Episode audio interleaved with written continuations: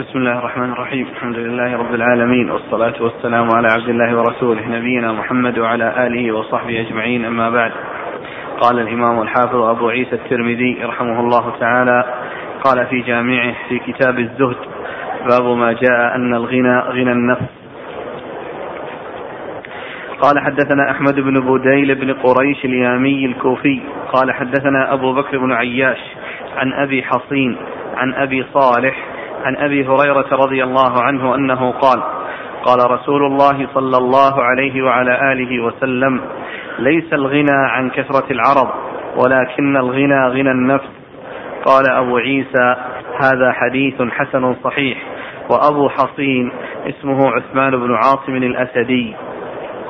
بسم الله الرحمن الرحيم. الحمد لله رب العالمين، وصلى الله وسلم وبارك على عبده ورسوله نبينا محمد وعلى آله وأصحابه أجمعين، أما بعد.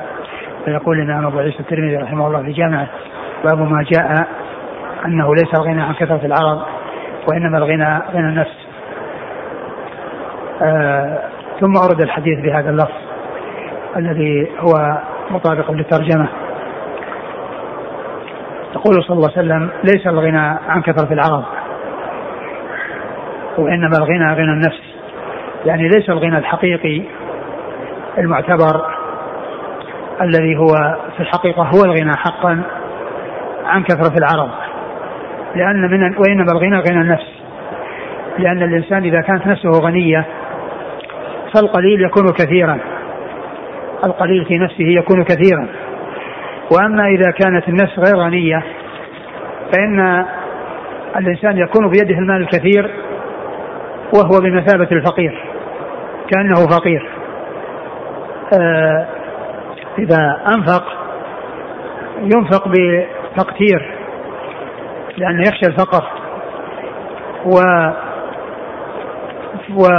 ويحرص على تحصيل المال والزيادة فيه، ولا يكتفي بالشيء الذي بيده ولو كان كثيرا. ولكن إذا كانت النفس غنية فإن الذي بيده وإن كان قليلا يعتبره كثيرا. وإذن هذا هو الغنى الحقيقي، الغنى الحقيقي الذي ينفع صاحبه في الدنيا والآخرة هو غنى النفس، الذي يكون به الإنسان قد قنع بما أعطاه الله عز وجل ونفسه غنية، وما أعطاه الله من المال وإن كان قليلا يعتبره كثيرا ويصرفه، يأخذه من حله ويصرفه في حله. وأما إذا كان وأما آآ آآ كثرة المال وكثرة العرض فإنها لا ت... آآ آآ قد يخالفها أو قد يخالفها, يخالفها غنى النفس، لأن الإنسان ما يكون غني النفس وإن كان المال كثيرا إذا كان همه الدنيا، فإن القليل الكثير عنده يعتبره قليلا، ولهذا هو يسعى لطلب الزيادة على ذلك ويضيق على نفسه ويقتر على نفسه، ولا يصرف المال في وجوهه التي شرع صرفه فيها، وذلك لشدة بخله وشدة حرصه على الدنيا. ولهذا فإن هذا الحديث من جوامع الكلمة صلى الله عليه وسلم، وقوله صلى الله عليه وسلم: ليس الغنى عن كثرة العرض، يعني بسبب أو بحصول كثرة العرض، وها عرض الدنيا ومتاع الدنيا وحصول الأموال الطائلة التي يجمعها الإنسان. ليس الغنى عن كثرة العرض، وإنما الغنى الحقيقي المعتبر الذي ينفع صاحبه في الدنيا والآخرة هو غنى النفس، لأن غنى النفس يعتبر معه القليل كثيرا، وغنى اليد دون غنى النفس الذي يكون بيده يعتبره قليلا ولو كان كثيرا، ولو كان بلغ من الكثرة ما بلغ فإنه يعتبر نفسه فقيرا. نعم. قال حدثنا أحمد بن بوديل بن قريش، هو صدوق له أوهام، خرجه الترمذي وابن ماجه. نعم. عن أبي بكر بن عياش، وهو ثقة أخرج له أصحاب كتب الستة إلا مسلم في المقدمة. عن أبي حصين، عن أبي حصين عثمان بن عاصم، ثقة أخرج له أصحاب الكتب. نعم.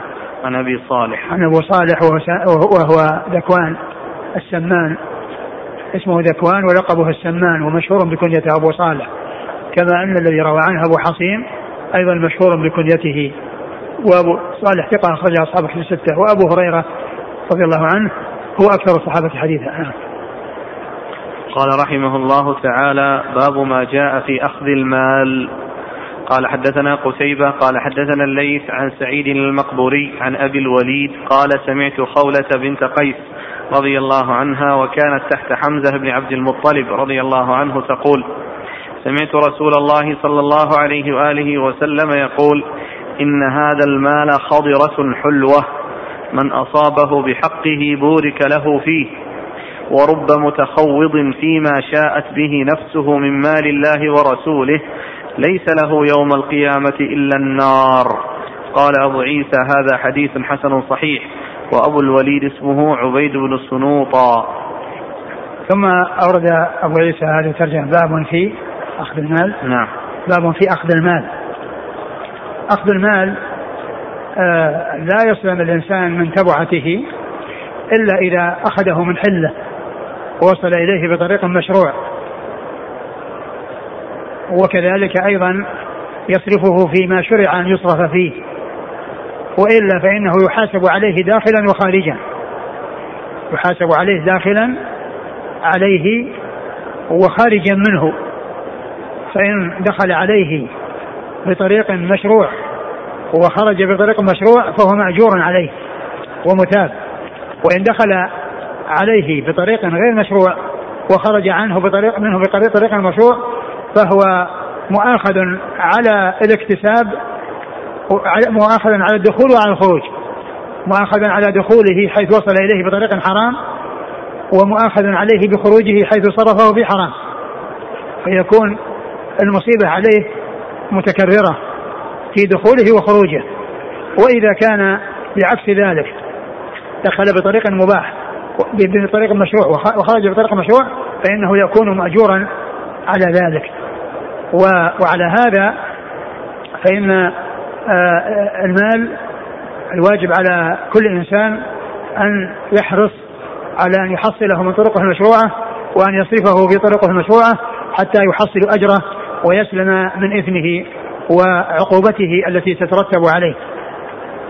ثم أورد أبو عيسى حديث حديث خولة بنت قيس رضي الله تعالى عنها أنها قالت: سمعت رسول الله صلى الله عليه وسلم يقول يقول إن هذا المال خضرة حلوة.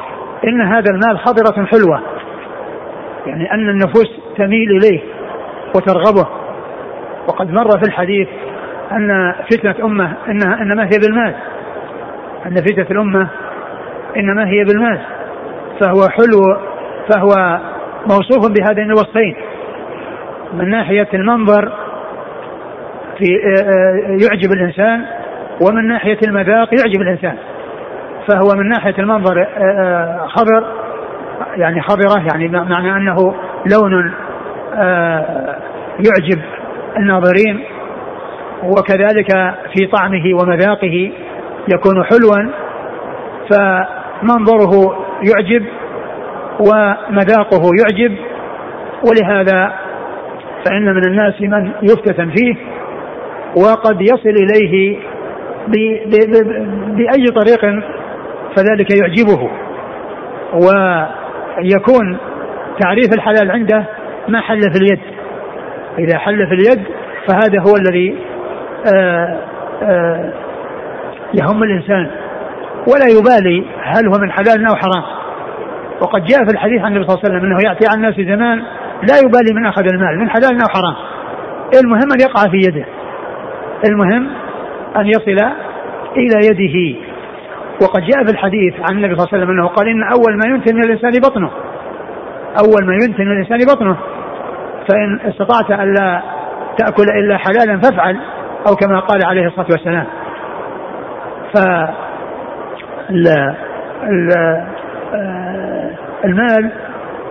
وصفه النبي صلى الله عليه وسلم بهذا الوصف، أن فيه حسن المنظر وحسن المذاق، فإن المال حلوة خضرة. وش بعده؟ من أصابه بحقه بورك له فيه. من أصابه بحقه وصل إليه من طريق مشروع ومن طريق سائغ بورك له فيه لأنه دخل من حلال، ومن المعلوم أن الحلال فيه البركة لا إن أكل منه ولا إن تصدق منه، وهذا بخلاف ما إذا كان حراما فإنه يأكل حراما ويملأ بطنه بالحرام ويغذي جسمه بالحرام، وإذا تصدق يتصدق بمال حرام، والله تعالى طيب لا يقبل إلا طيبا، كما جاء في الحديث الذي رواه مسلم في صحيح عن أبي هريرة إن الله طيب لا يقبل إلا طيبا. فهو إذا حصله من حله ومن طريقه المشروع فإنه يكون بذلك أكل واستعمل واستفاد من الحلال، وأيضا إذا صرف وأنفق وبذل يكون له الأجر في ذلك والثواب، لأنه أخذ طيبا وصرفه في أمر مشروع. و... نعم. ورب متخوض فيما شاءت به نفسه من مال الله ورسوله ليس له يوم القيامة إلا النار. ورب متخوض فيما شاءت نفسه أو أي أرادت نفسه في مال الله ورسوله، وهذا يعني يفيد أنه من الأموال العامة، من الأموال العامة التي هي ليست خاصة لأحد. فإذا تسلط أحد على شيء من المال مما هو من الأموال العامة التي للدولة ثم صرفها في هذه المصارف وتخوض فيها بأن يكون مسؤولا عن أموال ثم يتصرف فيها بغير حق أو يأخذ منها شيئا لا يستحقه، فإن فإن فإن فإن له النار. نعم، ليس له يوم القيامة إلا النار، ليس له يوم القيامة إلا النار. و والحديث يظهر منه أن المقصود الأموال العامة، لأن من من من أخذه من حله إيش أوله من, من أصابه بحقه بورك له، من أصابه بحقه بورك له فيه، من أصابه بحقه وصل إليه بحقه من أموال من الأموال العامة، وكذلك من غيرها بورك له فيه. وإن وإن وإن أخذه وصرفه فيما شاءت نفسه من أموال الله ورسوله، أي الأموال العامة والتي هي ليست خاصة لأحد، فإن, فإن له النار يوم القيامة. وقد جاء في الحديث ما يدل على أن التصرف في المال مطلقا والتخوض فيه أن صاحبه له النار يوم القيامة، حيث قال عليه الصلاة والسلام إن رجالا يتخوضون في مال الله بحق بغير حق فلهم النار يوم القيامة، والحديث في صحيح البخاري أن رجالا يتخوضون في مال الله بغير حق فلهم النار يوم القيامة. والحاصل أن الإنسان إذا أعطاه الله المال فإنه يسلم من تبعته ومغبته إذا أخذه من حلال وصرف في حلال، وأما إن أخذه من حرام وصرفه في حرام أو أخذه من حلال وصرفه في حرام فإن, فإن العقوبة عليه تكون عظيمة وشديدة. إن أخذه داخلا حراما وخارجا حلالا فإنه يتضرر في الدخول والخروج، وإن أخذه من حرام ثم صرفه في في حرام أخذه من حلال فإنه يثاب عليه إذا دخل عليه من حلال، ولكنه إن صرف في حرام يؤاخذ عليه، لأن الإنسان يؤاخذ على على أخذ المال في دخوله وفي خروجه، كما أنه يثاب عليه إذا كان حلالا في دخوله وفي خروجه. و... وسواء كان المال أموال... من الأموال العامة التي للدولة أو كان من الأموال الخاصة، فإن التصرف فيه بغير ما شرعه الله فإن صاحبه يؤاخذ عليه ويعاقب عليه. قال حدثنا قتيبة قتيبة بن سعيد ثقة أخرجها أصحاب الكتب الستة. عن الليث الليث بن سعد المصري ثقة أخرجها أصحاب الكتب الستة. عن سعيد المقبري وهو ثقة أخرجها أصحاب الكتب الستة. عن أبي الوليد أبو الوليد عبيد بن سنوطة وثقه العجلي خرج الترمذي. عن خولة بنت قيس رضي الله عنها أخرج لها البخاري والترمذي. قال السائل فضيلة الشيخ خدعني بعض الناس سامحهم الله بأن أقنعوني بأخذ مبلغ مالي وأخبروني أنه حلال وأنه لا شيء فيه، ثم تبين لي بعد أخذي للمال وصرفه أنه من طريق حرام، فماذا علي؟ آه لا أدري آه كيفية السؤال بالضبط، أقنعوه بأن بأنه يأخذ المال من طريق من طريق حلال. قالوا أنه حلال وتبين أنه حرام. أنا لا أدري إيش الوجه الحرمة, هل هو مال مسروق أو أو مال أخذ من صاحبه, أو أن لا أن المال له صاحب وقد أخذ منه بغير حق. فإن كان يعلم صاحبه الذي أخذ منه فإنه يرجع إليه, وإن كان لا يعلم صاحبه ولا سبيل إلى معرفته ولا معرفة ورثته فإنه يتصدق به عن صاحبه, وبذلك تبرأ عهدته فيه عهدته فيه وهذا يقول: ماذا يفعل الشخص إذا ورث عن أبيه مالا ربويا؟ إذا تنزه عن ذلك آه لا شك أن هذا آه هو, هو, هو الأسلم, وإن أخذه فإن فإن ذاك هو الذي يحاسب عليه وله أخذه, لكن التنزه عن ذلك هو, هو الأولى. قال رحمه الله تعالى: باب. قال: حدثنا بشر بن هلال الصواف قال: حدثنا عبد الوارث بن سعيد عن يونس عن الحسن عن أبي هريرة رضي الله عنه أنه قال: قال رسول الله صلى الله عليه وعلى آله وسلم: لعن عبد الدينار, لعن عبد الدرهم. قال أبو عيسى: هذا حديث حسن غريب من هذا الوجه, وقد روي هذا الحديث من غير هذا الوجه عن أبي صالح عن أبي هريرة عن النبي صلى الله عليه وآله وسلم أيضا أتم من هذا وأطول. ثم أورد أبو عيسى رحمه الله هذا الحديث عن أبي هريرة عن النبي صلى الله عليه وسلم قال: لعن عبد الدينار, لعن عبد الدرهم. والمراد بعبد الدينار وعبد الدرهم الذي صار صار بمثابة العبد لهما, بمعنى أن أنه مستسلم منقاد لتحصيل الدراهم والدنانير بأي طريقة, المهم أنه يحصل المال بأي طريقة كانت, فيكون بمثابة العبد, العبد الذي الذي هو يعني أن أن أن سيده والدينار والدرهم, وهو عبد لهذا السيد, بمعنى أنه يأخذ الأموال من أي طريقة كانت, وهو مفتون بها ومولع بها ومشغول بها, فيكون بمثابة المستسلم المنقاد الذي سيده الدرهم والدينار. والحديث ورد بلفظ اللعن, ولكنه جاء من طريق الحسن عن أبي هريرة وهو مدلس, ومعلوم أن أن المدلس لا يعتبر حديثه إلا إذا صرح بالسماع أو وجد ما يدل على حصول السماع منه, ولكن الحديث ثابت عن أبي هريرة من طرق أخرى صحيحة, لكن ليس بلفظ اللعن, بلفظ تعيس عبد الدينار, تعيس عبد الدرهم, تعيس عبد الخميصة, تعيس عبد الخميلة, وهو مطول كما أشار إليه الترمذي رحمه الله, يعني روي يعني بغير هذا اللفظ وبلفظ أطول, فهو صحيح بلفظ تعيس عبد الدينار, تعيس في البخاري وفي غيره. وأما بهذا اللفظ الذي لعن عبد الدينار, لعن عبد الدرهم, فإنه جاء من هذه الطريق التي فيها هذا الضعف. وأما الحديث بلفظ تعيس عبد الدينار, تعيس عبد الدرهم, وهو ذم له وعيب له ودعاء عليه, فإن هذا جاء في البخاري وفي غيره. نعم. قال: حدثنا بشر بن هلال الصواف هو ثقة أخرج له مسلم وأصحاب السنن. نعم. عن عبد الوارث بن سعيد هو العنبري ثقة أخرج أصحاب الكتب الستة. عن يونس يونس بن عبيد وهو ثقة أخرج أصحاب الكتب الستة. عن الحسن والحسن بن أبي الحسن البصري ثقة أخرج أصحاب الكتب الستة. نعم.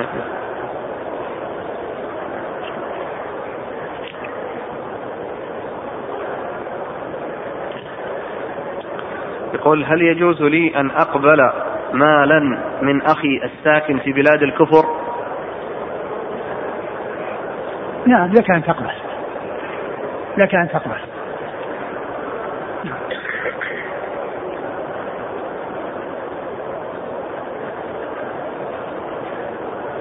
سماه عبد, فلذلك يسأل هذا الأخ يقول: هل من يهتم بجمع المال يقال أنه مشرك بالله؟ لا ما يقال أنه مشرك بالله كان مهتم بجمع المال, لا يقال أنه مشرك بالله, ولكنه إذا يعني جعل يعني عبدا وصل بأنه عبد لأنه مستسلم, العبد يستسلم لسيده وينقاد لسيده, فصار الدرهم والدينار هو سيده وهو مستسلم منقاد لهما, هما شغله الشاغل وهمه الدائم. وإذا حصل منه مع ذلك شيء يؤدي إلى الكفر ويؤدي إلى الشرك بسبب المال, هذا فيكون الكفر والشرك ليس بتحصيل المال. نعم. قال رحمه الله إذا ألهاه عن الصلاة وشغله عن الصلاة وترك الصلاة, يعني بسبب جمعه المال واشتغاله بالمال ترك الصلاة, فإن هذا يكفر بترك الصلاة. نعم. قال رحمه الله تعالى باب.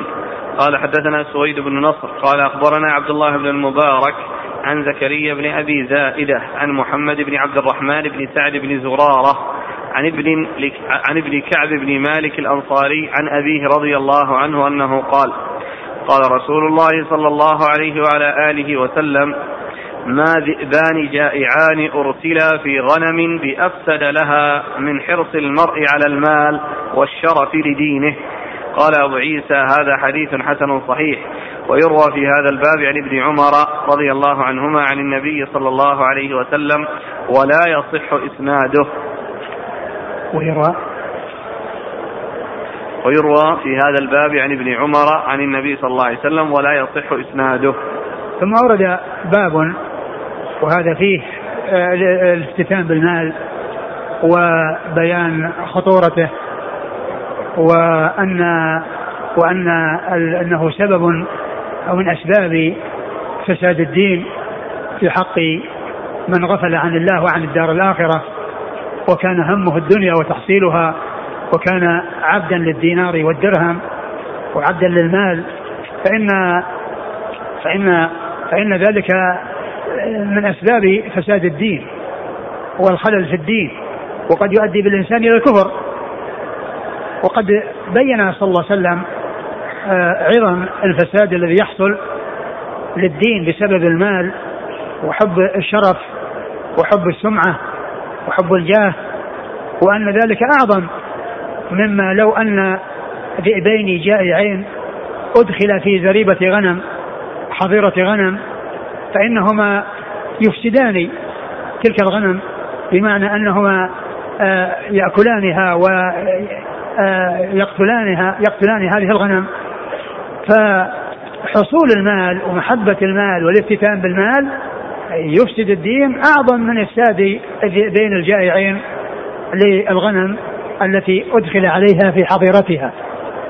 قول صلى الله عليه وسلم ما ذئبان جائعان أرسل في زريبة غنم بأفسد لها, أي لهذه الغنم, من من حرص المرء على المال والشرف لدينه, من حرص المال والشرف لدينه. كلمة لدينه ترجع بالإفساد, إفساد لدينه, والمعنى أن حرص المال, حرص الإنسان على المال وافتتانه به مفسد للدين أعظم من إفساد الذئبين الجائعين اللذين أدخل في زربة غنم فأفسد هذه الغنم,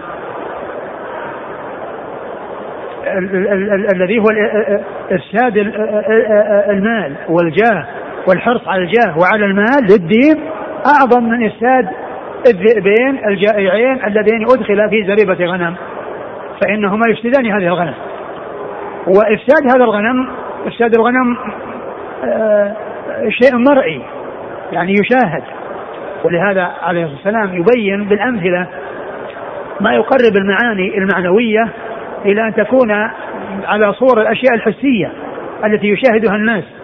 فالناس يشاهدون أن الذئاب إذا أدخلت على زريبة غنم أنها تفنيها وتقتلها, وإن لم تأكلها فإنها تهلك تهلكها وتأكل منها ما تأكل وتترك ما تترك.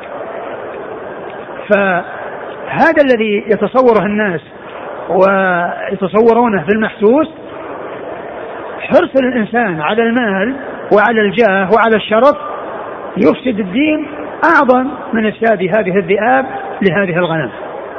هذا هو قول معنى قوله صلى الله عليه وسلم ما ذئبان جائعان أرسل في ذربة غنم لأفسد لها من حرص المال الإنسان على المال والشرف لدينه. يعني أن الحرص يفسد الدين أعظم مما تفسد الذئاب الغنم التي دخلت عليها في زريبة، لأنها لا تستطيع أن تهرب لأنها محصورة في حظيرة بين جدران أو بين حديد أو بين خشب، فلا فهذه تعثو فيها وتهلكها وتتلفها. وهذا من من أوضح التمثيل وأوضح البيان، وهو من كمال بيانه صلى الله عليه وسلم ونصحه لأمته عليه الصلاة والسلام. وهذا الحديث ابن رجب الحنبلي رحمه الله له فيه له له شرح لهذا الحديث، وابن رجب الحنبلي رحمه الله له شروح في لأحاديث اعتنى فيها بذكر الآثار عن السلف، لأن له شروح في بعض الأحاديث، منها هذا الحديث شرح حديث ما ذئبان جائعان، وله شرح بعثت بين يدي الساعة حتى يعبد الله وحده لا شريك له، وحديث بدأ الإسلام غريبا وسعودي كما كما بدأ، وحديث اختصام الملأ الأعلى، وحديث عديدة، وأيضا كتابه جامع العلوم والحكم في شرح خمسين حديثا من جوامع الكلم شرح كل هذه الأحاديث، وكل حديث منها شرحه شرحا واسعا. وكتب ابن رجب رحمة الله عليه يعنى فيها بنقل الآثار عن السلف التي تتعلق في موضوع الحديث، فاقتناء وتحصيل مثل جامع العلوم والحكم وتحصيل مثل هذه الأجزاء التي فيها شروحا لبعض الأحاديث، هذا من من من أهم ومن أفيد ما يكون لمن يريد الاطلاع على كلام السلف في معاني الأحاديث التي شرحها. والحديث هذا طبع مع الكتاب جامع بيان العلم وفضله في الحاشية، طبع مع كتاب جامع بيان العلم وفضله الطبعة القديمة، لا أدري هل الطبعة الأخرى يعني اشتمل عليها، ولكنه مطبوع في الحاشية عندما جاء عند ذكر الحديث الذي نشره نشر في حاشيته شرح ابن رجب لهذا الحديث، وهو مطبوع مستقل أيضا. وأيضا رسائل ابن رجب جمعت جمعت في أجزاء، فاقتناؤها والرجوع إليها والاستفادة منها فيه الفائدة العظيمة. نعم. قال حدثنا سويد بن نصر هو المروزي ثقة أخرجه الترمذي والنسائي. عن عبد الله بن المبارك المبارك المروزي ثقة أخرج أصحاب الكتب الستة. عن زكريا بن أبي زائدة وهو ثقة أخرج أصحاب الكتب الستة. عن محمد بن عبد الرحمن بن سعد بن زرارة وهو ثقة أخرج أصحاب الكتب. نعم. عن ابن كعب بن مالك ابن كعب بن مالك هذا مبهم ويحتمل اثنين وكل منهما ثقة. نعم. عن أبي كعب بن مالك رضي الله عنه هو أحد الثلاثة الذين خلفوا ونزل القرآن فيهم، وعلى الثلاثة الذين خلفوا حتى إذا ضاقت عنهم الأرض بما رحبت الآية، فإنه أحد الثلاثة الذين نزل فيهم القرآن وقد تاب وتاب الله تعالى عليه. نعم. وفي الباب عن ابن عمر ولا يصح إسناده. نعم. هنا نقل عن ابن تيمية رحمه الله حول الحديث وشنو يقول رحمه الله: فحرص الرجل على المال والشرف يوجب فساد الدين، فأما مجرد الحب الذي في القلب إذا كان الإنسان يفعل ما أمر ما أمره به ويترك ويترك ما نهى الله عنه ويخاف مقام ربه وينهى النفس عن الهوى، فإن الله لا يعاقبه على مثل هذا إذا لم يكن معه عمل وجمع المال، إذا قام بالواجبات فيه ولم يكتسبه من الحرام لا يعاقب عليه، لكن إخراج فضول المال والاقتصار على الكفاية أفضل وأسلم وأفرغ للقلب وأجمع للهم وأنفع في الدنيا والآخرة. قال صلى الله عليه وسلم: من أصبح والدنيا أكبر همه شتت الله عليه شمله وجعل فقره بين عينيه ولم يأته من الدنيا إلا ما كتب له، ومن أصبح والآخرة أكبر همه جعل الله غناه في قلبه وجمع عليه ضيعته وأتته الدنيا وهي راغمة. هذا كلام جميل.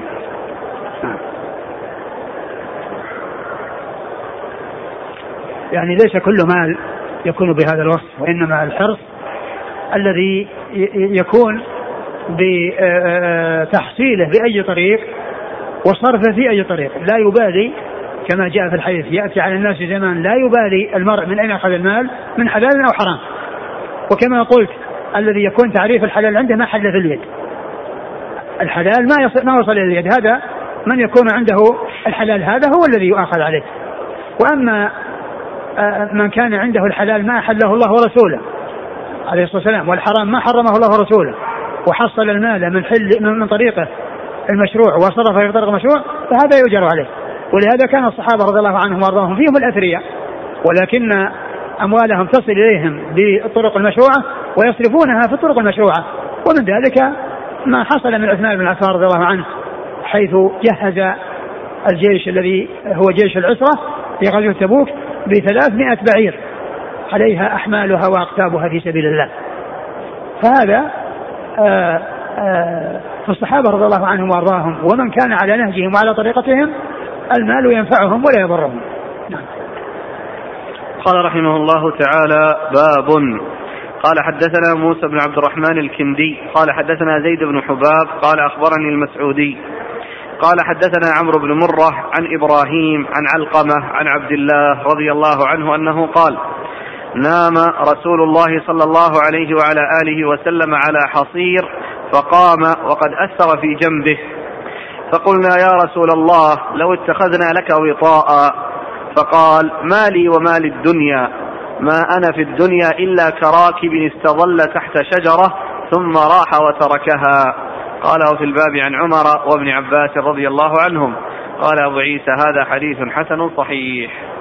ثم أرد أبو عيسى هذا الحديث عن عبد الله بن مسعود رضي الله تعالى عنه أن النبي صلى الله عليه وسلم كان نام على حصير، والحصير هو الذي يتخذ من السعف من خوص النخل، يتخذ منه الحصر. فالرسول صلى الله عليه وسلم نام على حصير وقد وليس بينه وبينه شيء، وعندما قام وإذا تأثيره في جسده، لأن الحصير فيه ارتفاع وانخفاض، فيه بروز وفيه انخفاض، فأثر في جسده. فقالوا له: لو اتخذنا لك وطاء. الوطاء يعني فراش، يعني لين، أو يوضع على الحصير أو يوضع بدل الحصير، فإذا قام من نومه، إذا نام عليه وقام من نومه، لا يؤثر في جسده شيئا. فقال: فمالي وللدنيا، ما أنا إلا كراكب قال أو نام في ظل شجرة ثم قام فأذهب وتركه. الراكب الذي هو مسافر وسائر عندما يأتي إلى شجرة وحاجة إلى أن ينام وأن يرتاح ينام فيها ثم, ثم, ثم يقوم. فإذا هذا شأن الإنسان في هذه الدنيا، ما عنده بقاء ولا عنده استقرار، بل شأنه شأن الراكب المسافر الذي احتاج إلى النوم في مكان ظل وجلس فيه ونام ثم قام وتركه. قال: ما لي وللدنيا، ما أنا إلا كراكب نام تحت الشجرة ثم قام وتركها. نعم. قال: حدثنا موسى بن عبد الرحمن الكندي، هو ثقة أخرجه الترمذي والنسائي وابن ماجه. نعم. عن زيد بن حباب، وهو صدوق أخرج له البخاري في القراءة ومسلم وأصحاب السنن. نعم. عن المسعودي، وهو عبد الرحمن بن عبد الله، صدوق اختلط. نعم. أخرج البخاري تعليقا وأصحاب السنن. نعم. عن عمرو بن مرة، وهو ثقة أخرج أصحابه في الستة. عن إبراهيم، إبراهيم هو بن يزيد بن قيس النخعي، وهو محدث فقيه، وهو مبهم هنا ويأتي ذكر مهمل، هو هنا مهمل يعني يذكر ولا ينسب، وكذلك يأتي في كتب الفقه كثيرا ما يأتي عند المسائل اللي فيها الخلاف، وقال إبراهيم، قال إبراهيم فلان وفلان وإبراهيم، فإنه مشهور لاسمه عند المحدثين وعند الفقهاء. والمراد به إبراهيم بن يزيد النخعي الإمام المشهور المحدث الفقيه، وهو هنا مهمل، والمهمل هو الذي يذكر ولا ينسب. فطريقة المعرفة هي بمعرفة الشيوخ والتلاميذ، لكن هو مشهور عندما يذكر يذكر باسمه ولا ينسب في كتب الفقه وفي كتب الحديث. نعم. عن علقمة، علقمة هو النخعي ثقة أخرج أصحاب الحديث الستة. عن عبد الله، عبد الله بن مسعود رضي الله عنه الهذلي أخرج حديثه أصحاب الكتب الستة. قال رحمه الله تعالى: باب. قال: حدثنا محمد بن بشار قال: حدثنا أبو عامر وأبو داود قال: حدثنا زهير بن محمد قال: حدثني موسى بن وردان عن أبي هريرة رضي الله عنه أنه قال: قال رسول الله صلى الله عليه وعلى آله وسلم: الرجل على دين خليله فلينظر أحدكم من يخالل. قال أبو عيسى: هذا حديث حسن غريب. ثم روى أبو عيسى هذا الحديث عن أبي هريرة: الرجل على دين خليله فلينظر أحدكم من يخالل. والذي يتبادر في أول الأمر أن الحديث لا علاقة له في كتاب الزهد، وإنما هو في القرناء السوء والقرناء الصالحين والطالحين والجليس الصالح والجليس السوء، ولكن دخوله فيه من ناحية أن أن الخليل يتأثر بخليله، فإن كان من أهل الحرص وأهل الاستيثام بالدنيا فإنه يكون مثله وقد يعديه، وإذا كان عنده الزهد وعنده التقلل وعدم الحرص على الدنيا فإنه يؤثر عليه. فدخوله في الزهد في كتاب الزهد من هذه الناحية، من جهة أن الإنسان الذي المقارن والصديق والمرافق للإنسان له تأثير عليه في حرصه على الدنيا أو في تقلله من الدنيا، فهو من هذه الناحية ومن هذا الوجه واضح دخوله فيما يتعلق بكتاب الزهد، ولكنه كما هو علم واضح في الجليس الصالح والجليس السوء، فإن كان خليله جليسا طيبا فإنه يحصل من ورائه الخير، وإن كان سيئا يحصل من ورائه الشر. الرجل على دين خليله فلينظر أحدكم من يخالل. نعم، على دين خليله يعني على على ما يكون عليه خليله من التمسك بالدين والأخذ بالدين والالتزام بأحكام الدين، فإنه يؤثر عليه، لأنه مثل الجليس الصالح كما عرفنا، الجليس الصالح إذا كان دينا مستقيما يفيد جليسه بأن يحصل من ورائه خيرا قل أو كثر، وإذا كان الجليس سيئا فإنه يضر صاحبه، وهذه المضرة تتفاوت يعني قلت أو كثرت. قال: حدثنا محمد بن بشار، هو ثقة، هو محمد الملقب بالدار، ثقة أخرجها أصحاب كتب الستة. عن أبي عامر، أبي عامر العقدي وهو ثقة أخرجها أصحاب الكتب. نعم. وأبو داود وأبو داود الطيالسي ثقة أخرجها البخاري تعليقا ومسلم أصحاب السنة. عن زهير بن محمد وهو ثقة أخرجها أصحاب الكتب. نعم. عن موسى بن وردان وهو صدوق ربما أخطأ، أخرج البخاري البخاري بالأدب المفرد وأصحاب السنن. نعم. قال رحمه الله تعالى: باب ما جاء مثل ابن آدم وأهله وولده وماله وعمله. قال: حدثنا سويد بن نصر قال أخبرنا عبد الله بن المبارك عن سفيان بن عيينة عن عبد الله بن أبي بكر هو بن محمد بن عمرو بن حزم الأنصاري قال: سمعت أنس بن مالك رضي الله عنه يقول: قال رسول الله صلى الله عليه وآله وسلم: يتبع الميت ثلاث فيرجع اثنان ويبقى واحد، يتبعه أهله وماله وعمله، فيرجع أهله وماله ويبقى عمله. قال أبو عيسى: هذا حديث حسن صحيح. ثم قال: باب مثل مثل مثل ابن آدم وأهله وولده وماله وعمله. مثل ابن آدم وأهله وماله وعمله. أورد في هذا الحديث عن أبي هريرة عن أنس عن أنس بن مالك رضي الله عنه أن النبي صلى الله عليه وسلم قال: يتبع الميت ثلاث، يعني إلى قبره يتبعه ثلاثة، عندما يموت وينقل إلى قبره يتبعه ثلاثة، يتبعه أهله وماله وعمله، فيرجع اثنان ويبقى واحد الذي هو العمل فإنه معه.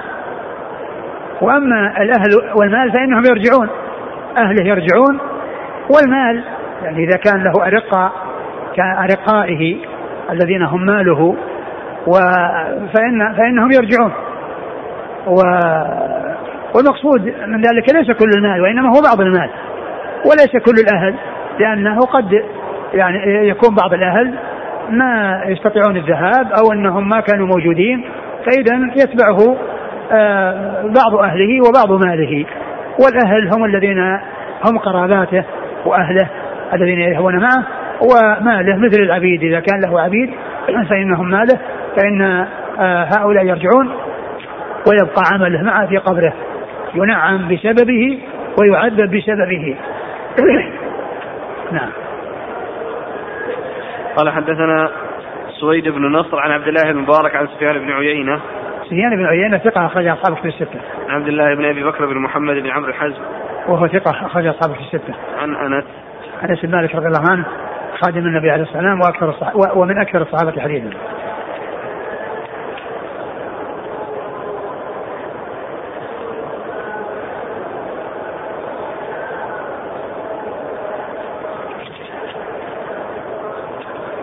قال رحمه الله تعالى: باب ما جاء في كراهية كثرة الأكل.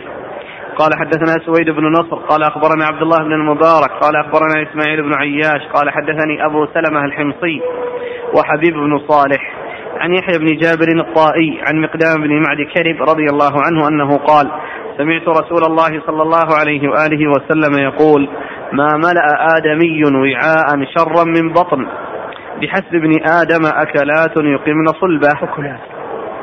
أكلات نعم. نعم. بحسب ابن آدم أكلات يقمن صلبه، فإن كان لا محالة فثلث لطعامه وثلث لشرابه وثلث لنفسه. قال: حدثنا الحسن بن عرفة قال حدثنا إسماعيل بن عياش نحوه، وقال المقدام بن معد كرب عن النبي صلى الله عليه وسلم ولم يذكر فيه: سمعت النبي صلى الله عليه وسلم. قال أبو عيسى: هذا حديث حسن صحيح. هذا الإسناد الثاني الحسن بن عرفة عن إسماعيل بن عياش نعم كمل نحوه، وقال المقدام بن معد كرب عن النبي صلى الله عليه وسلم نعم. ولم يذكر فيه: سمعت النبي صلى الله عليه وسلم. آه ثم قال: باب ما جاء في كثرة الأكل نعم في كثرة الأكل كراهية كراهية كثرة الأكل نعم. باب ما جاء في كراهية كثرة الأكل. آه أورد في هذا الحديث حديث المقدام بن معدي كرب رضي الله عنه أن النبي صلى الله عليه وسلم قال: ما ملأ ابن آدم وعاء شرا من بطن. لأن الأوعية هي الأشياء التي توضع، الظروف التي توضع فيها الأشياء، والبطن هو ظرف لما يوضع فيه من الطعام فهو وعاء، كما أن الأشياء الأخرى التي يضع الناس فيها أمتعتهم ويضعون فيها طعامهم يقال لها أوعية. فما ملأ الإنسان وعاء شرا من بطنه، ما ملأ ابن آدم وعاء شرا من بطنه، وذلك أن أن أن أن ملء البطن إن كان من حرام فلو كان قليلا فإن ذلك ضرر عليه، وإن كان كثيرا فهو أعظم وأعظم. وأما إذا كان مباحا وحصل فيه التوسع و الذي يؤثر على الإنسان في عبادته وفي طاعته لله عز وجل فلا شك أنه شر عليه، لأنه كان سببا في تقصيره في أمور مطلوبة منه. ما ملأ ابن آدم وعاء شرا من بطنه بحسب ابن آدم بحسب ابن آدم أكلات، يعني يعني عدة من اللقم التي يأكلها لتقيم صلبه حتى لا يصيبه الهزال، أن يكون الإنسان عنده قدرة على الحركة أو عنده قدرة على التصرف بسبب أكله، لأن الإنسان إذا, إذا لم يأكل فإنه يتأثر جسمه ويتأثر صلبه، والذي يقوم, يقوم عليه جسده ويقوم عليه جسده وإذا حصل فيه الضرر يعني في صلبه بسبب الجوع فإنه ينحني ويحصل فيه التأثر الذي لا يستطيع معه الحركة. فإن كان لا محالة، إذا كان هناك يعني زيادة على ما يقيم الصلب فثلث لطعامه وثلث شرابه وثلث نفسه، ما يكون كله يمتلئ من الطعام ولا يبقى شيء للتنفس ولا يبقى شيء للتنفس، بل يكون هناك مجال لأن للنفس، ما يكون البطن امتلأ وصار التنفس شاقا عليه وصعبا عليه بسبب امتلاء بطنه، وإنما يترك مجالا للتنفس ومجالا للسعة. أما كونه يملأه فإن هذا يعود على جسده المضرة ويعود أيضا على طاعته وعلى عبادته في التقصير والضرر والنقص. نعم. قال: حدثنا سويد بن نصر عن عبد الله بن المبارك عن إسماعيل بن عياش نعم كذلك مرة ذكره. إسماعيل بن عياش إسماعيل بن عياش هو روايته عن أهل بلده معتبرة، قال ثقة ولا صدوق صدوق صدوق ورواية عن أهل بلده معتبرة، وفي روايته عن غيرهم تخليط, وهنا يروي عن الحمصي وهو شامي إسماعيل بن عياش. نعم. أخرج له البخاري في رفع اليدين وأصحاب السنن. نعم. عن أبي سلمة الحمصي هو ثقة أخرج له أصحاب السنن. نعم. وحبيب بن صالح وهو ثقة أخرج له أبو داود والترمذي وابن ماجه. نعم. عن يحيى بن جابر الطائي وهو ثقة أخرج له البخاري المفرد ومسلم وأصحاب السنن. نعم. عن مقداد بن معد كريب رضي الله عنه وحديثه أخرجه البخاري وأصحاب السنن. والمصنف لما ذكر الرواية الثانية ذكر الفرق بينهما, وأن الأولى فيها قال سمعت. نعم. نعم. الأول قال سمعت والثانية قال عن عن رسول الله صلى الله عليه وسلم, ومعلوم أنه لا لا فرق بينهما. الصحابي إذا قال سمعت أو قال عن رسول الله صلى الله عليه وسلم فإن كل ذلك مضاف للرسول صلى الله عليه وسلم, ولا فرق بين كون الصحابي يقول عن أو يقول سمعته. ولكن هذا من دقة المحدثين وعنايتهم, وأنهم يحافظون على الألفاظ التي تلقوها ويأتون بالعبارة كما رووها. الشيء الأول قال سمعت. نعم. سمعت رسول الله صلى الله عليه وسلم يقول. سمعت رسول الله هكذا. نعم. رسول الله. نعم. طيب العبارة الثانية عن النبي صلى الله عليه وسلم. عن النبي. وهنا أيضا في فرق من ناحية النبي, لأن الأول قال رسول الله والثاني قال النبي, ومعلوم أنه لا فرق بين أن يقال للرسول النبي ويقال أنه رسول. وهذا يدل على العناية, وأنهم حتى الفرق بين النبي والرسول صلى الله عليه وسلم عندما يطلق عن النبي صلى الله عليه وسلم يفرقون بينهم فيقول فلان قال النبي وفلان قال الرسول صلى الله عليه وسلم وفلان قال عنه وفلان قال سمعته. هذا يدلنا على العناية, مع أن أنه لا فرق بين أن يقال قال رسول الله صلى الله عليه وسلم أو قال قال النبي صلى الله عليه وسلم. الرسول هو النبي والنبي هو الرسول, وكل ونبينا صلى الله عليه وسلم نبي رسول.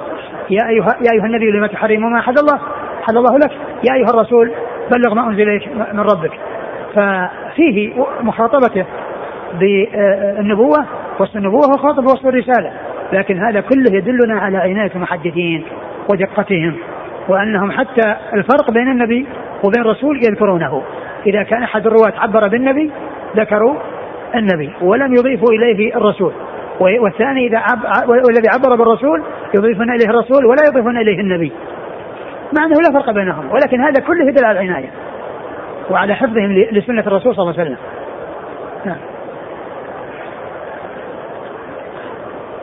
قال حدثنا الحسن بن عرفة.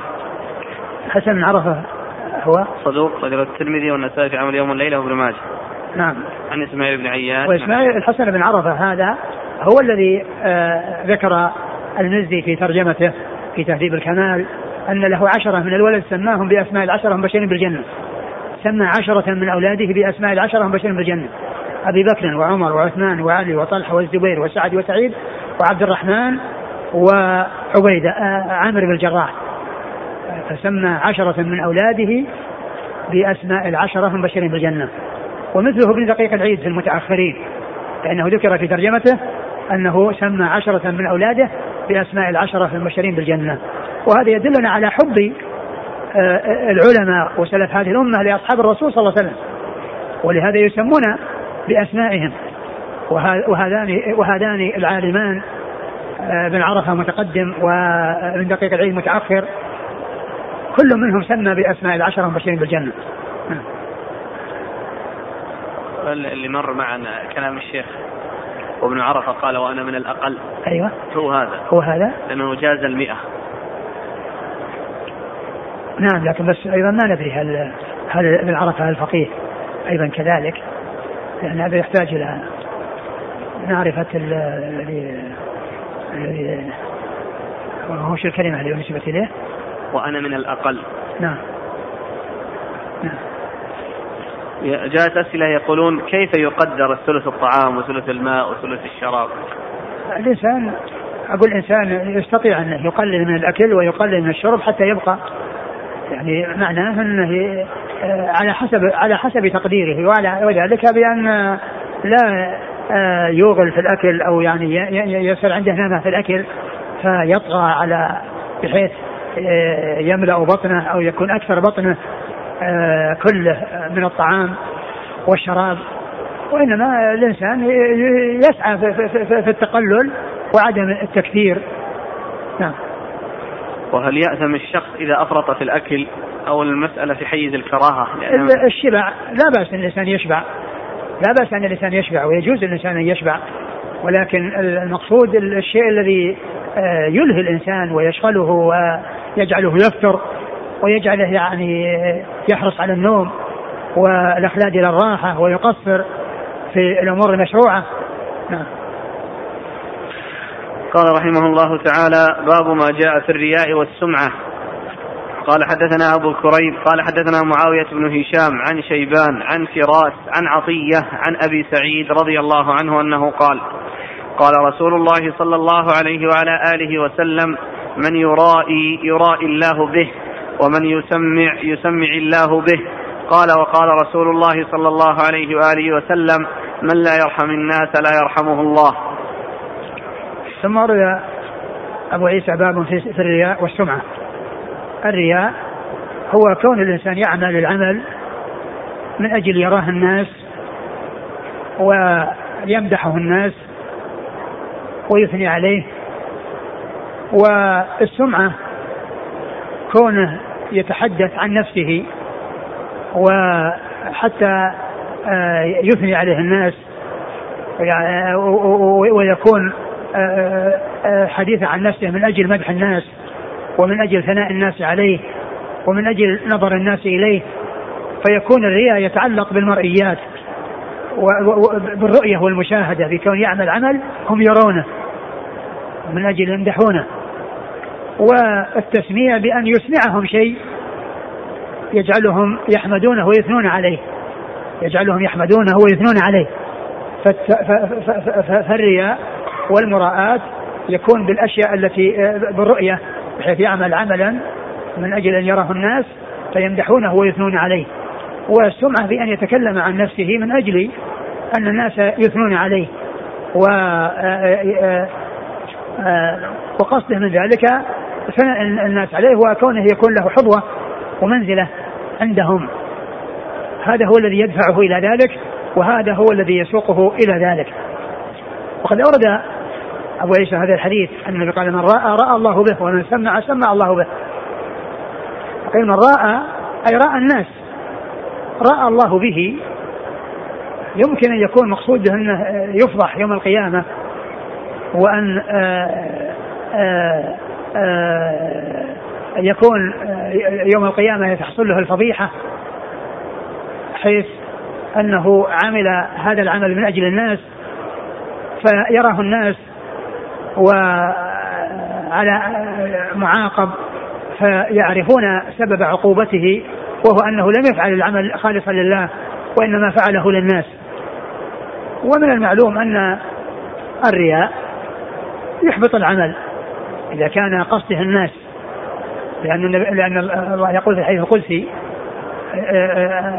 أنا أغنى الشركاء أنا أغنى الشركاء عن الشرك، من عمل عملا أشرك فيه معي غيري تركته وشركه. يعني معناه يرد عمله ولا يقبله، فإذا كان عمله من أجل الناس ليس من أجل الله عز وجل، لأنه فقد الإخلاص. ومن شرط القبول العمل يكون خالصا لله، أن يكون خالصا لله عز وجل. وكذلك التسميع، كونه من سمع سمع الله به، يعني يمكن يحصل ذلك في الدنيا بأن الناس يطلعون على حاله ويعرفون عدم صدقه فيذمونه، ويكون حصل له نتيجة عكس ما قصده وما أراده. وكذلك من ناحية التسميع، كونهم عرفوا أنه غير صادق وغير مخلص لله عز وجل فسبوه وعابوه وحصل له نقيض قصده، أو يحصل ذلك في الدار الآخرة، كما أن بعض الناس يحصل له الخزي، مثل الذي الغادر الذي يقدر يجعل له لواء يعرف به، يكون تحته ويكون علامة على الذي تحته إنسان غدر، فيكون ذلك فضيحة له يوم القيامة. فكذلك يحصل له أن يرأي الله به وأن يسمع الله به في الدار الآخرة، بأن يظهره على وجه يكون فيه خزي. ويمكن أن يكون أيضا في الدنيا، ولا مانع أن يكون يحصل في الدنيا والآخرة، بأن الدنيا يحصل له في قصده فيذمونه، وفي الآخرة يفضح.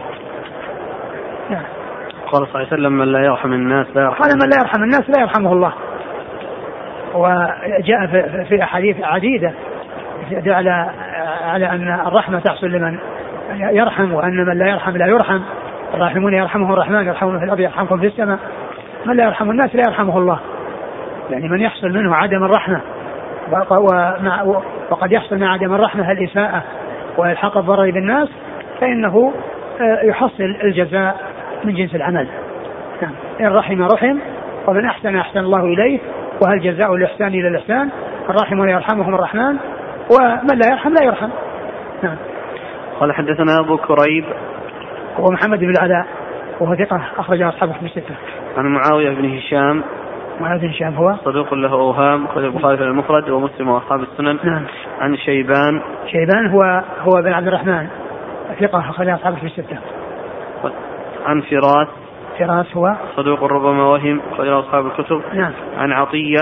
عطية بن سعد العوفي وهو صدوق يخطئ كثيرا أخرج البخاري في المفرد وأبو داود والترمذي وابن ماجه. نعم, لكن الحديث له شواهد تدل عليه, وإلا فإن عطية لا يحتج بحديثه إذا انفرد, ولكنه لشواهده فإن فإنه صحيح لشواهده وقد جاء حديث بمعناه. نعم. عن أبي سعيد. أبو سعيد الخدري سعيد بن مالك بن سنان رضي الله عنه من السبعة المكثرين من حديث رسول الله صلى الله عليه وسلم.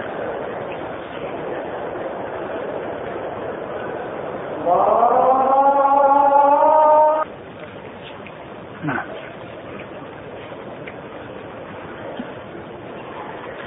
قال وفي الباب عن جندب. جندب بن عبد الله البجلي رضي الله عنه أخرج له أصحاب كتب الستة. عبد الله بن عمرو هو أحد العبادلة وحديثه أخرج أصحاب كتب الستة. نقرأ حديث أبي هريرة طويل. أقرأ. بسم الله. قال حدثنا سويد بن نصر قال أخبرنا عبد الله بن المبارك قال أخبرنا حيوة بن شريح قال أخبرني الوليد بن أبي الوليد أبو عثمان المدائني أن عقبة بن مسلم حدثه أن شفيا الأصبحي حدثه أنه دخل المدينة فإذا هو برجل قد اجتمع عليه الناس فقال من هذا؟ فقالوا أبو هريرة رضي الله عنه, فدنوت منه حتى قعدت بين يديه وهو يحدث الناس, فلما سكت وخلى قلت له أنشدك بحق وبحق لما حدثتني حديثا سمعته من رسول الله صلى الله عليه وآله وسلم عقلته وعلمته, فقال أبو هريرة أفعل, لأحدثنك حديثا حدثنيه رسول الله صلى الله عليه وآله وسلم عقلته وعلمته, ثم نشغ أبو هريرة نشغه فمكث قليلا ثم أفاق فقال لأحدثنك حديثا حدثنيه رسول الله صلى الله عليه وآله وسلم في هذا البيت ما معنا أحد غيري وغيره, ثم نشغ أبو هريرة نشغة أخرى ثم أفاق فمسح وجهه فقال لأحدثنك حديثا حدثنيه رسول الله صلى الله عليه وآله وسلم وأنا وهو في هذا البيت ما معنا أحد غيري وغيره, ثم نشغ أبو هريرة نشغة أخرى ثم أفاق ومسح وجهه فقال أفعل, لأحدثنك حديثا حدثنيه رسول الله صلى الله عليه وآله وسلم وأنا معه في هذا البيت ما معه أحد غيري وغيره, ثم نشغ أبو هريرة نشغة شديدة ثم مال خارا على وجهه فأسندته علي طويلا ثم أفاق فقال حدثني رسول الله صلى الله عليه وآله وسلم أن الله تبارك وتعالى إذا كان يوم القيامة ينزل إلى العباد ليقضي بينهم وكل أمة جاثية, فأول من يدعو فأول من يدعو به رجل جمع القرآن ورجل يقتتل في سبيل الله ورجل كثير المال, فيقول الله للقارئ ألم أعلمك ما أنزلت على رسولي؟ قال بلى يا رب. قال فماذا عملت فيما علمت؟ قال كنت أقوم به آناء الليل وآناء النهار, فيقول الله له كذبت, وتقول له الملائكة كذبت, ويقول الله بل أردت أن يقال إن فلانا قارئ فقد قيل ذاك, ويؤتى بصاحب المال فيقول الله له ألم أوسع عليك حتى لم أدعك تحتاج إلى أحد؟ قال بلى يا رب. قال فماذا عملت فيما آتيتك؟ قال كنت أصل الرحم وأتصدق, فيقول الله له كذبت, وتقول له الملائكة كذبت, ويقول الله تعالى بل أردت أن يقال فلان جواد فقد قيل ذاك, ويؤتى بالذي قتل في سبيل الله فيقول الله له في ماذا قتلت؟ فيقول أمرت بالجهاد في سبيلك فقاتلت حتى قتلت. فيقول الله تعالى له كذبت، وتقول له الملائكة كذبت، ويقول الله بل أردت أن يقال فلان جريء فقد قيل ذاك. ثم ضرب رسول الله صلى الله عليه وسلم على ركبتي فقال يا أبا هريرة أولئك الثلاثة أول خلق الله تسعر بهم النار يوم القيامة. وقال الوليد أبو عثمان فأخبرني عقبة بن مسلم أن شفيا هو الذي دخل على معاوية رضي الله عنه فأخبره بهذا. قال أبو عثمان وحدثني العلاء بن أبي حكيم أنه كان سيافا لمعاوية فدخل عليه رجل فأخبره بهذا عن أبي هريرة فقال معاوية قد فعل بهؤلاء قد فعل بهؤلاء هذا فكيف بمن بقي من الناس؟ ثم بكى معاوية بكاء شديدا حتى ظننا أنه هالك وقلنا قد جاءنا هذا الرجل بشر. ثم أفاق معاوية ومسح عن وجهه وقال صدق الله ورسوله، من كان يريد الحياة الدنيا وزينتها نوفي إليهم أعمالهم فيها وهم فيها لا يبخسون، أولئك الذين ليس لهم في الآخرة إلا النار وحبط ما صنعوا فيها وباطل ما كانوا يعملون. قال أبو عيسى هذا حديث حسن غريب. ثم أرد أبو عيسى هذا الحديث الطويل في, في, في الرياء والسمعة، وذلك أن هؤلاء الثلاثة الذين جاء ذكرهم في هذا الحديث فعلوا ما فعلوا وتعلموا ما تعلم. الأول تعلم وقرأ القرآن وكان الذي دفعه على ذلك أن يقال, يقال له قارئ، والذي جمع المال وتصدق به فعل ذلك ليقال جواد، والذي جاهد وقاتل في سبيل الله حتى قتل فعل ذلك حتى يقال إنه شجاع. و فأمر أمر بهم فعذبوا وأدخلوا وأنهم أول من سعروا بهم النار، هؤلاء الثلاثة أول من سعروا بهم النار يوم القيامة، فهم أول من يلقى فيها وأول من يعذب فيها لكونهم عملوا أعمالا ليست لله عز وجل وإنما هي للناس. إيش أول الحديث؟ أول قال أن شفيا أن شفيا الأصبحي حدثه أنه دخل المدينة فإذا هو برجل قد اجتمع عليه الناس فقال من هذا؟ فقالوا أبو هريرة. هو دخل المدينة وكان غريبا فيها ووجد رجلا في المسجد اجتمع عليه الناس فسأل من هذا؟ قالوا أبو هريرة.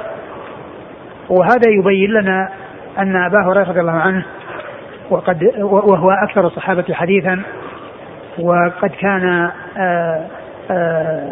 أسلم متأخرا ومع ذلك كان أكثر الصحابة حديثا، وقالوا من أسباب كثرته للحديث أنه أنه كان عاش أنه بقي في المدينة، والمدينة يقصدها الناس ويأتون إلى أصحاب الرسول صلى الله عليه وسلم الذين فيها ويسألونهم فكثر الحديث بسبب ذلك. وهذا مما يوضح هذا الكلام الذي قاله أهل العلم في في كثرة حديث أبي هريرة، لأن هذا الرجل جاء وهو لا يعرف وهو لا يعرف أبا هريرة وجاء ورأى هذا الذي يحدث الناس في هذا المسجد فسأل من هو؟ فقال أبو هريرة. فحضر مجلسه ولما انتهى الناس وخلا به ما بقي إلا ما بقي أحد معهما، يعني بقي أبو هريرة والباقون خرجوا، سأله أن يحدثه بحديث سمعه من رسول الله صلى الله عليه وسلم وقال سألتك بحق، يعني سأله يعني بأن يبين له حق وأن يظهر له حق سمعه من رسول الله صلى الله عليه وسلم. فقال له حدثنك حديثا سمعته من رسول الله صلى الله عليه وسلم ما, ما كان معه أحد عندما حدثه به النبي صلى الله عليه وسلم. ثم ذكر أنه نشغ أي أنه شهق وغشي عليه، ثم بعد ذلك أفاق أربع مرات كل ذلك يحصل. وبعد ذلك بعد المرة الرابعة قال لو حدثنا كذا حديث رسول الله قال حدثني في هذا البيت، ومقصود أنه بيت من بيوت الله وأنه في هذا المسجد وهو بيت من بيوت الله عز وجل. آآ آآ حدثني قال إن الله تبارك وتعالى إذا كان يوم القيامة ينزل إلى العباد ليقضي بينهم. نعم ينزل إلى العباد ليقضي بينهم. ومن المعلوم أن أن الناس يموج بعضهم في بعض كما جاء في الحديث، ف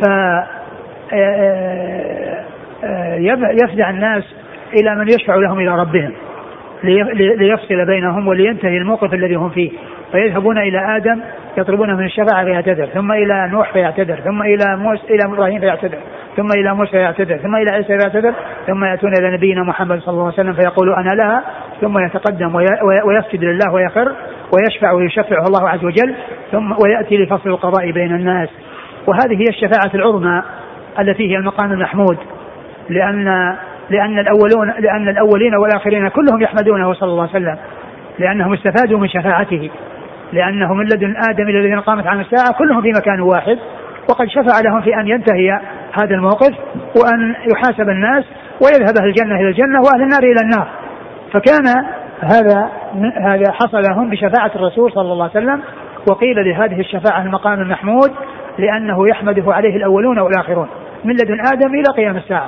ولهذا جاء في أول حديث قوله صلى الله عليه وسلم أنا أنا أنا سيد سيد الناس يوم القيامة، ثم ذكر الناس حديث الشفاعة الطويل هذا، وقال أنا سيد الناس يوم القيامة مع أنه سيدهم في الدنيا والآخرة، لأنه في ذلك اليوم يظهر سؤدده على الجميع، لأنهم كلهم استفادوا منه من لدن آدم إلى الذين قامت عليهم الساعة.